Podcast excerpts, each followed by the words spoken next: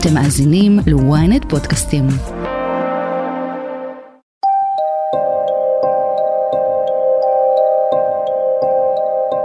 המושג לוחמה פסיכולוגית מסתובב באוויר הרבה זמן מאז אירועי 7 באוקטובר. אבל כשאומרים לוחמה פסיכולוגית, צריך להבין שמדובר בעולם שלם של לחימה מסוג אחר. היא לא מתבצעת עם אה, רובה ולא עם אה, טיל, למרות שהיא יכולה לעשות נזק אפילו גדול יותר וממושך יותר. אני מיישב, בת 21 משוהם, כרגע אני נמצאת בעזה, קצת קשה מאוד ביד. אני רק מבקשת שיחזירו אותי הביתה כמה שיותר מהר למשפחה שלי. ביבי נתניהו שלום, אנחנו נמצאים בשבי, בשבי החמאס, 23 ימים. אנחנו יודעים שהייתה אמורה להיות הפסקת אש, היית אמור לשחרר את כולנו, התחייבת לשחרר את כולנו. ראינו את חמאס משתמש לא פעם בסרטונים ותמונות כדי לשנות את דעת העולם ולהשפיע על המורל הישראלי. לעיתים אותם חומרים מפוברקים ומבוימים, אבל הנזק שלהם הוא נזק אמיתי. אז מה חמאס מנסים להשיג? אילו שימושים נוספים יש ללוחמה הפסיכולוגית, ואיך צה"ל משיב לחימה? אני יוסי פישר, וזאת הכותרת. דוקטור יניב לוויתן, מומחה ללוחמת מידע, מרצה ויועץ. אם לוחמה קונבנציונלית יכולה לעשות פגיעות בגוף או ברכוש, במה פוגעת לוחמה פסיכולוגית? מה, מה היא מנסה להשיג ולמה היא יכולה להתבצע בכל כך הרבה דרכים? לוחמה פסיכולוגית פוגעת בנפש. הלוחמה הפסיכולוגית היא אירוע שמאתגר מדינות דמוקרטיות, וזהו כלי שבו משתמשים ארגוני טרור. הלוחמה הפסיכולוגית מאפשרת לשחקן כמו חמאס שלל הישגים, כמו למשל, אם ניקח את המתקפה של השביעי באוקטובר, המטרה הייתה גם לפגוע פיזית באנשים שהיו שם, אבל גם אלו שלא היו עדיין ממשיכים להיפגע מהלוחמה הפסיכולוגית מהמוצרים, מהקליפים, כל אדם שנחשף לקליפ של חמאס, הנפש שלו נפגעת, וזו שריטה בנשמה. אז רגע, תן לי להבין. כל נושא הצילום במצלמות הגו פרו שהם אה, חבשו על עצמם, ואנחנו רואים את אה, סרטוני הזוועה, זה נועד עבור אותה לוחמה פסיכולוגית או טרור פסיכולוגי, או שזה נועד עבורם וזה לא מכוון אלינו בכלל? זה חלק מהאסטרטגיה של ארגון חמאס. חמאס משתמש בתקשורת בכלי נשק. וכפי שיש לו לוחמים חמושים בנשקים, יש שם הקפדה מאוד קריטית על חימוש בצורת תקשורת, צילום, שידור בזמן אמת, לאחר מכן איסוף החומרים, עריכה שלהם ושימוש, הפיכת הקליפים לכלי עוד יותר אימתני. מכיוון שעבורם התקשורת היא כלי נשק, הלוחמה הפסיכולוגית זה חלק מהארסנל שלהם, כפי שלצבאות קונבנציונליים יש חילות אוויר וחיל שריון וחיל ים, עבורם לוחמה פסיכולוגית זה אחד החילות, אחד המרכיבים החשובים ביותר. הוא מאפשר להם להגשים את המטרה, הוא מאפשר להם שפע של הישגים, כמו למשל פגיעה במורל של הצד השני של הישראלים, השפעה על קבלת החלטות, ובאופן כללי זה כלי שהוא זול מאוד, אם אתה משווה אותו לשעת טיסה של מטוס קרב, ואפקטיבי מאוד מבחינת היכולת שלו ליצור סדר יום, להשפיע על דעת הקהל ולקדם את האינטרסים של אלו שמפעילים את הכלי הזה בצורה נכונה. מה שאתה אומר, שכמו שהם תכננו את המתקפה האכזרית הזאת, אחד לאחד, מדויק מאוד, ידעו איפה נמצא כל חדר ומה יש באותם בסיסים. אותו מודיעין מדויק, כך הם תכננו במדויק גם את כל נושא התקשורת, הצילום, הכל כאן תכנון מדויק אחד לאחד. אני רוצה לחזק את דבריך, כי איך שאני רואה את זה, האלמנטים הפסיכולוגיים התקשורתיים הם אפילו חשובים יותר מאשר האלמנטים הפיזיים. ומדוע? מכיוון שהעוצמה הצבאית של חמאס מוגבלת, זה לא גוף לוחם גדול, אבל המרכיבים האלו הם מהווים מכפיל כוח. הם מאפשרים לכך שלא כל מי שנפגע פיזית הוא עדיין ימשיך וייפגע ממוצרי התעמולה שנוצרו בשביעי באוקטובר, ובהמשך ממוצרי התעמולה שנוצרים על בסיס יומי ומנסים לפגוע בחברה הישראלית. בחמאס מציגים לראווה, נקרא לזה לראווה, נשק וטוענים שזה אה, נשקו של הדר גולדין, וכמובן המהלך הזה הוא חלק מאיזושהי לוחמה פסיכולוגית, ו- ואני מניחה שגם אם אתם מודעים לזה, עדיין, כמובן שיש לזה השפעה, השפעה נפשית עליכם. חמאס הוא ארגון טרור. ארגון שמבצע פעולות כדי לפגוע ולהפחיד את האוכלוסייה, כדי להשיג את המטרות שלו, כמו שדיברנו על זה עכשיו. לאורך השנים, אילו פעולות של לוחמה פסיכולוגית ראינו עוד מחמאס, חוץ ממה שאנחנו רואים עכשיו במתקפה של 7 באוקטובר? חמאס משתמשים בלוחמה פסיכולוגית מאז ומעולם. יש לנו שלל דוגמאות של לוחמה פסיכולוגית, אני מזכיר לכם, בצוק איתן היה את השיר שהם ניסו להפחיד את הישראלים, קום תעשה פיגועים, ש... קום תעשה פיגועים. לא היה ממש מפחיד. דרדר רום לזעזועים אבל בהמשך, בשומר חומות, הם הפיצו קליפים ממש מפחידים ואכזריים, והיום אנחנו יכולים להתייחס בצורה האמיתית לאכזריות שלהם, ש- שאין לה גבול. אז מבחינת חמאס, אתם יכולים לראות את ההשקעה המסיבית בתקשורת. יש להם פעילות בטלוויזיה, רדיו, כמובן, ברשתות החברתיות, אינטרנט, הפצה של תכנים דרך קבוצות בטלגרם. אז מאז ומעולם הם משתמשים בכלים הללו. כרגע זה הגיע לאיזשהו שיא שאנחנו לא מכירים כדוגמתו, ולכן אני חושב שהביטוי החדש, טרור פסיכולוגי, שאני לא פגשתי אותו לפני המלחמה, אבל הוא בהחלט משקף את ההתנהלות של חמאס כרגע, הם באמת עברו לאיזה... בעצם טרור פסיכולוגי, אתה אומר, כמי שמומחה לדברים האלו, זו עליית מדרגה. עליית זה, מדרגה. זו, זו מדרגה אחת מעל לוחמה פסיכולוגית. נכון, כי מה שחמאס עושה, אנחנו, אני לא מכיר דוגמאות כאלו. אני יכול לומר לכם שבמהלך ההיסטוריה היו המון דוגמאות לשימוש בשבויים כחלק מהלוחמה הפסיכולוגית. אני אתן כמה דוגמאות. אפילו בעת העתיקה, שבויים שימשו לטובת לוחמה פסיכולוגית. כשחניבל נלחם מול רומא, כשהוא תופס שבויים, הוא משחרר את השבויים שהם לא רומאים. כי הוא, עושה שחרור סלקטיבי. את הלא רומאים הוא משחרר, ואת הרומאים הוא לא משחרר בכוונה, כדי לעשות הפרד ומשול. במלחמת העולם הראשונה משתמשים בשבויים לצורך העברת מסרים. לוחמה פסיכולוגית בסופו של דבר מדובר על שיווק בתנאים קיצוניים. מדובר על ניסיון להעביר מסר למישהו שלא רוצה להקשיב לך.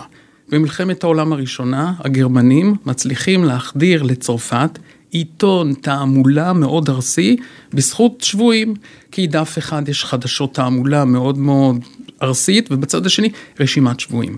ומבחינת הצרפתים הם מאוד רוצים להשיג את העיתון הזה, כי זה לקבל דרישת שלום מקרוב משפחה שהוא בחיים, אם הוא מופיע ברשימת השבויים.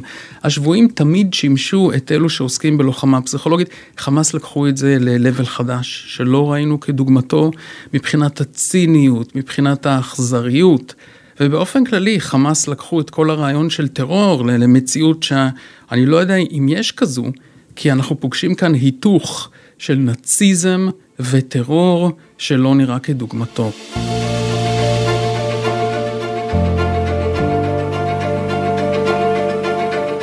מאיפה הם למדו את זה? זאת אומרת, מאיפה הם הביאו את זה? תראה, גם אה, חיזבאללה אה, אה, משתמש בנאומים של נסראללה וגם בסרטונים כאלו ואחרים.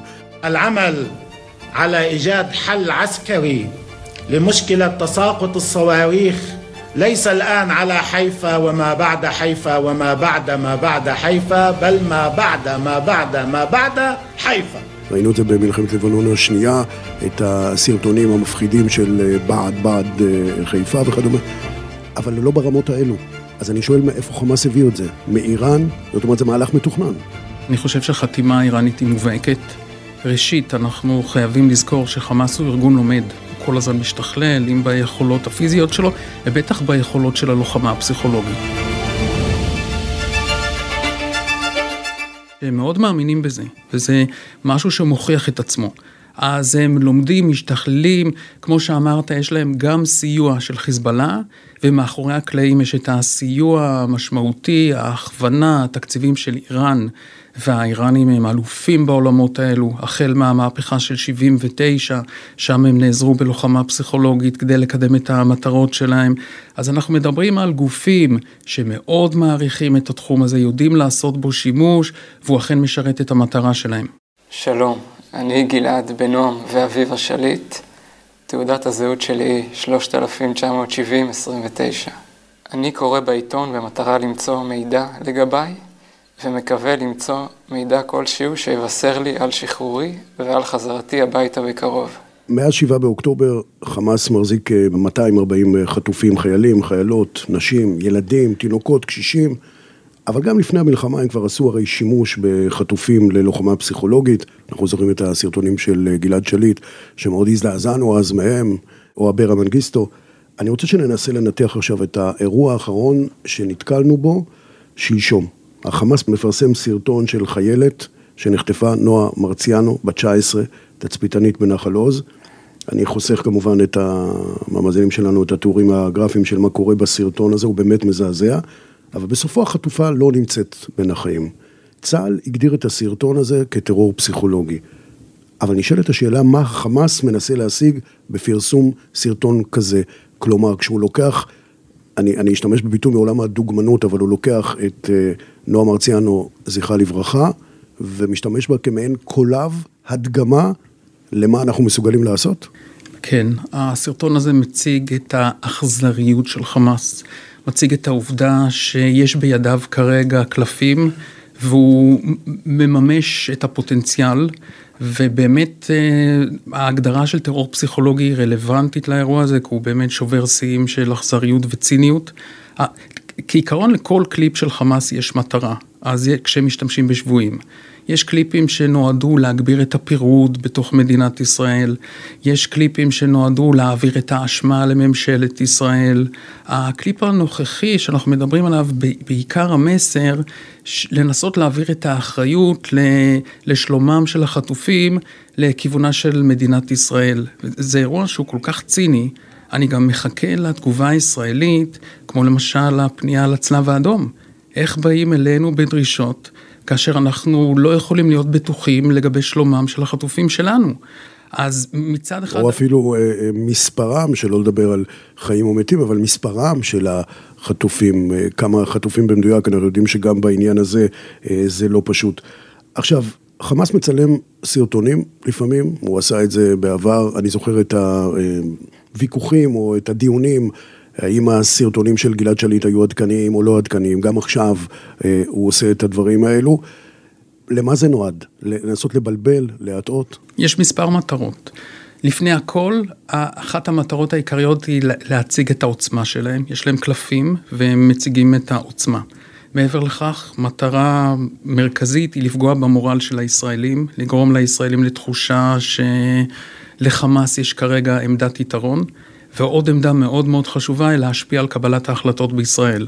מכיוון שכל קליפ כזה הוא נוגע בעצב רגיש אצלנו. אנחנו מאוד מאוד רגישים לנושא השבויים והחטופים, והם מנצלים את זה. אז אלו המטרות העיקריות, לגרום לנו לתחושה של פגיעה, לפגוע במורל שלנו, להשפיע על קבלת ההחלטות, לעצב את סדר היום, את דעת הקהל, ליצור לחץ, להגביר את הלחץ הקיים מלכתחילה בקרב הציבור הישראלי, ובאמצעות כך להגשים את המטרות שלהם. הם כרגע, במידה רבה גם השימוש בקליפים מעיד על המצוקה של חמאס. כי המתקפה של השביעי באוקטובר, כמו שהפתיעה אותנו, היא גם הפתיעה אותם, זה היה מקרה שהם הפתיעו את עצמם. סביר להניח... בהצלחה הגדולה כן, שלהם. כן, בהצלחה. סביר להניח שהם לא ציפו לכזו כמות של חטופים, והם גם לא ציפו לתגובה הזו של צה"ל. ולכן, דרך שימוש בשבויים, הם מנסים להסיר את הלחץ של צה"ל, הם מנסים לגרום לדעת הקהל בישראל שתפעיל לחץ, וזה נובע מהמצוקה ומהתגובה של צה"ל. אני רוצה לשאול אותך שאלה שאולי לא תתרום כאנדרסטייטמנט להעלאת המורל שלנו, הישראלים, אבל בכל זאת אני חייב לשאול. הסרטון של אה, התצפיתנית, שאחר כך אה, הם מודיעים שהיא איננה, הוא סרטון אכזרי מאוד. ולכן גם לא מראים אותו, ואני חושב שבזה גם מאוד התבגרנו, אנחנו כבר לא מראים אה, את הסרטונים, לא, לא נותנים להם להשתמש בלוחמה הזו, אבל יכול להיות בהחלט, אחרי שלמדנו להכיר את חמאס, ואתה יודע יותר טוב מכולם, עוד יהיו סרטונים אפילו אכזריים מזה, הם עוד יעשו שימושים עוד יותר אכזריים, יהיו, הם יעלו במדרגות של האכזריות. אנחנו להיות. צריכים לצפות לזה. אנחנו צריכים לצפות בעיקר ככל שצה"ל יתקדם יותר ותהיה יותר הצלחה מבצעית, חמאס יהיה יותר לחוץ, יש סיכוי שאנחנו נראה סרטונים אפילו עוד יותר uh, מאתגרים. עכשיו, נשאלת השאלה, אנחנו כולנו אה, זוכרים את מסיבת העיתונאים של אה, החטופה ששוחררה, יוכבד ליפשיץ. שלום לכולם, קוראים לי יוכבד ליפשיץ, ילידת הארץ. עברתי תופת שלא חשבנו ולא ידענו שנגיע למצב הזה. שכבנו שם על מזרונים הם מאוד דאגו לצד הסניטרי, שלא נחלה להם חס וחלילה, והיה לנו צמוד רופא שבא כל יומיים שלושה, בא לראות מה קורה איתנו. היא עשתה ראיון, הראיון המפורסם הזה, אה, שלא עשה לנו טוב, עשה אולי תקשורת טובה לחמאס, אבל לא כל כך לנו, באיכילוב, שהיא מספרת על התנאים לכאורה טובים וההומניטריים, שבה החטופים כולם מוחזקים. אז גם זה חלק מהתכנון והלוחמה הפסיכולוגית. כלומר, האם החטופים עוברים שטיפת מוח ומוסרים להם מסרים עד כדי כך שגם כשהיא כבר משוחררת בישראל, היא תביא את אותה מנטרה שהכניסו לה לראש שם? אני חושב שאנחנו לא יכולים לענות בצורה מדויקת, אבל האירוע הזה כן ממחיש את חוסר נוכחותה של המדינה בסביבה הזו של ההסברה. כי אפילו אם חמאס ביקשו ממנה, עצם העובדה שהמדינה לא ליוותה את האירוע הזה, ולא, דבר ראשון, לפני כן שוחררו שתי חטופות אמריקאיות והן קיבלו הוראה מדויקת לא להתראיין. זו, זה יכול להיות פתרון אחד. פתרון אחר יכול להיות ליווי של אנשי מקצוע מטעם המדינה, שעוזרים אה, לנהל את מסיבת העיתונאים הזו.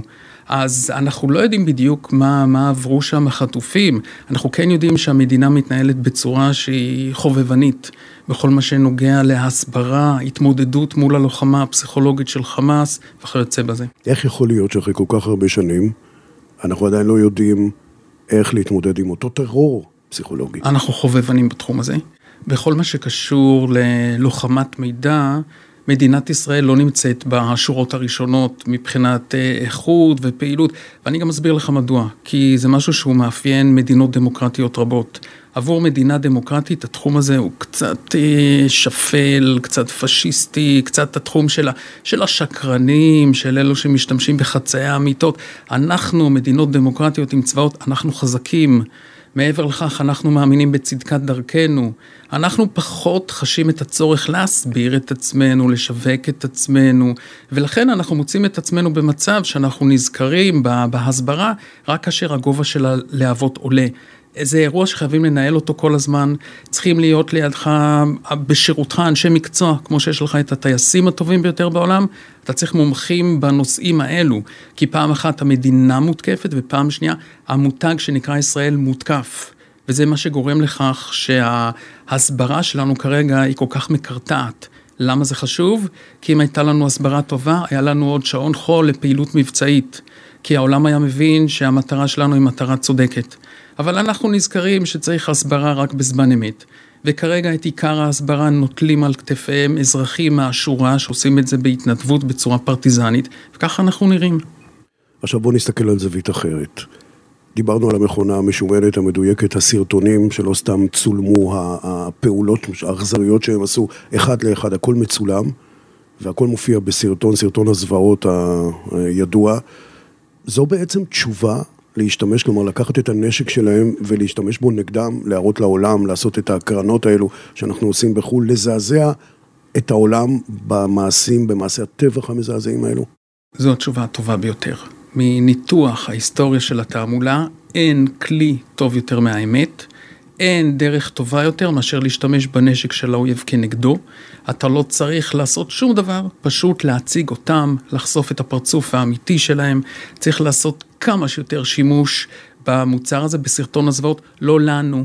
אנחנו הישראלים יודעים ומבינים על מה ומדוע אנחנו נלחמים. ואיך יכול להיות שהם לא חשבו על זה בעצם, שזה יכול לשמש גם נגדם, הרי הכל כל כך מתוכנן ומדויק, כפי שאמרת. הם גם לקחו את זה בחשבון, כי הם רצו להציג לנו את האכזריות שלהם. אבל באותה נשימה, השביעי לאוקטובר זה גם סיום דרכו של החמאס, מכיוון שהוא מיתג את עצמו לעד כגוף נאצי שאין לו זכות קיום.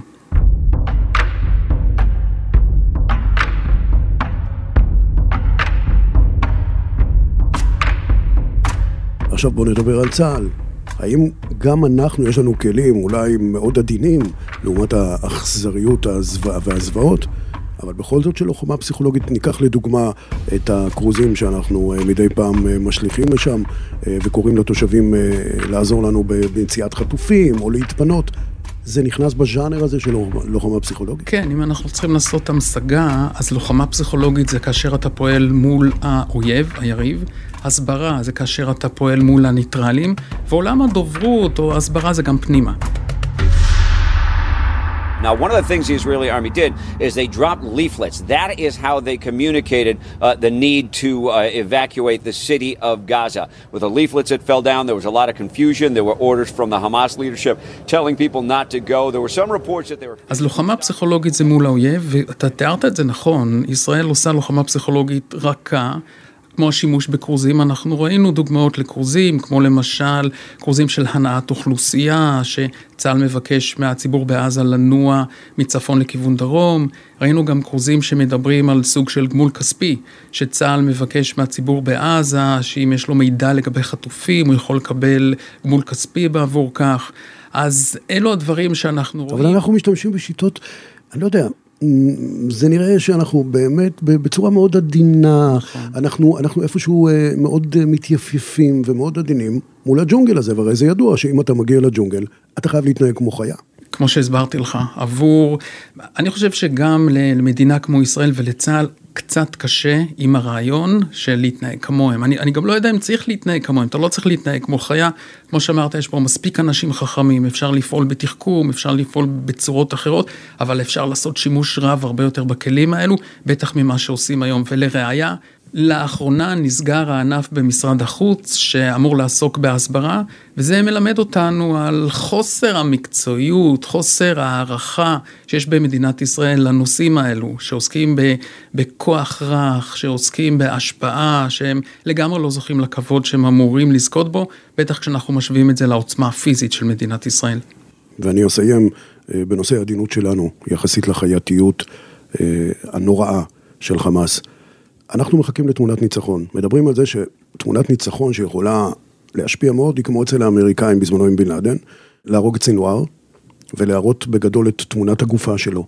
אתה חושב, א', האם זה נכלל בלוחמה פסיכולוגית, שזה יכול להביא לנו נקודות ולסייע, והאם אנחנו, מהיכרותך אותנו, נעשה כזה דבר. אנחנו כבר רואים אוסף של תמונות ניצחון, כי בימים שחולפים אנחנו רואים את גולני בפרלמנט וגולני במרכזי, זה הכל תמונות ניצחון.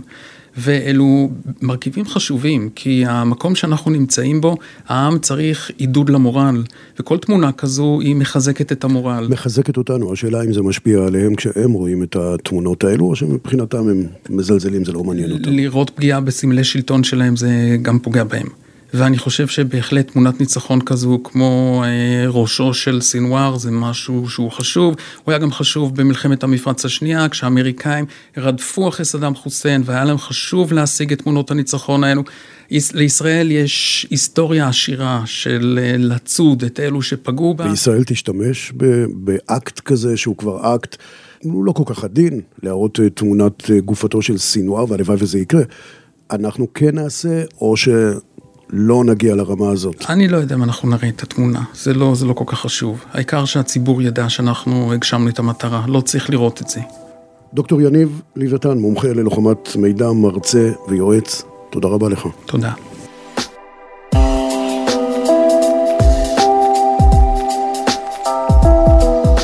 ועד כאן הכותרת להפעם. אם עדיין לא נרשמתם לעקוב אחרינו באפל או בספוטיפיי, אז אה, כדאי לכם, זו ההזדמנות שלכם. אתם מוזמנים גם לדרג אותנו או להגיב לנו, אנחנו קוראים בשמחה את הדברים שלכם ומגיבים עליהם ומייעלים.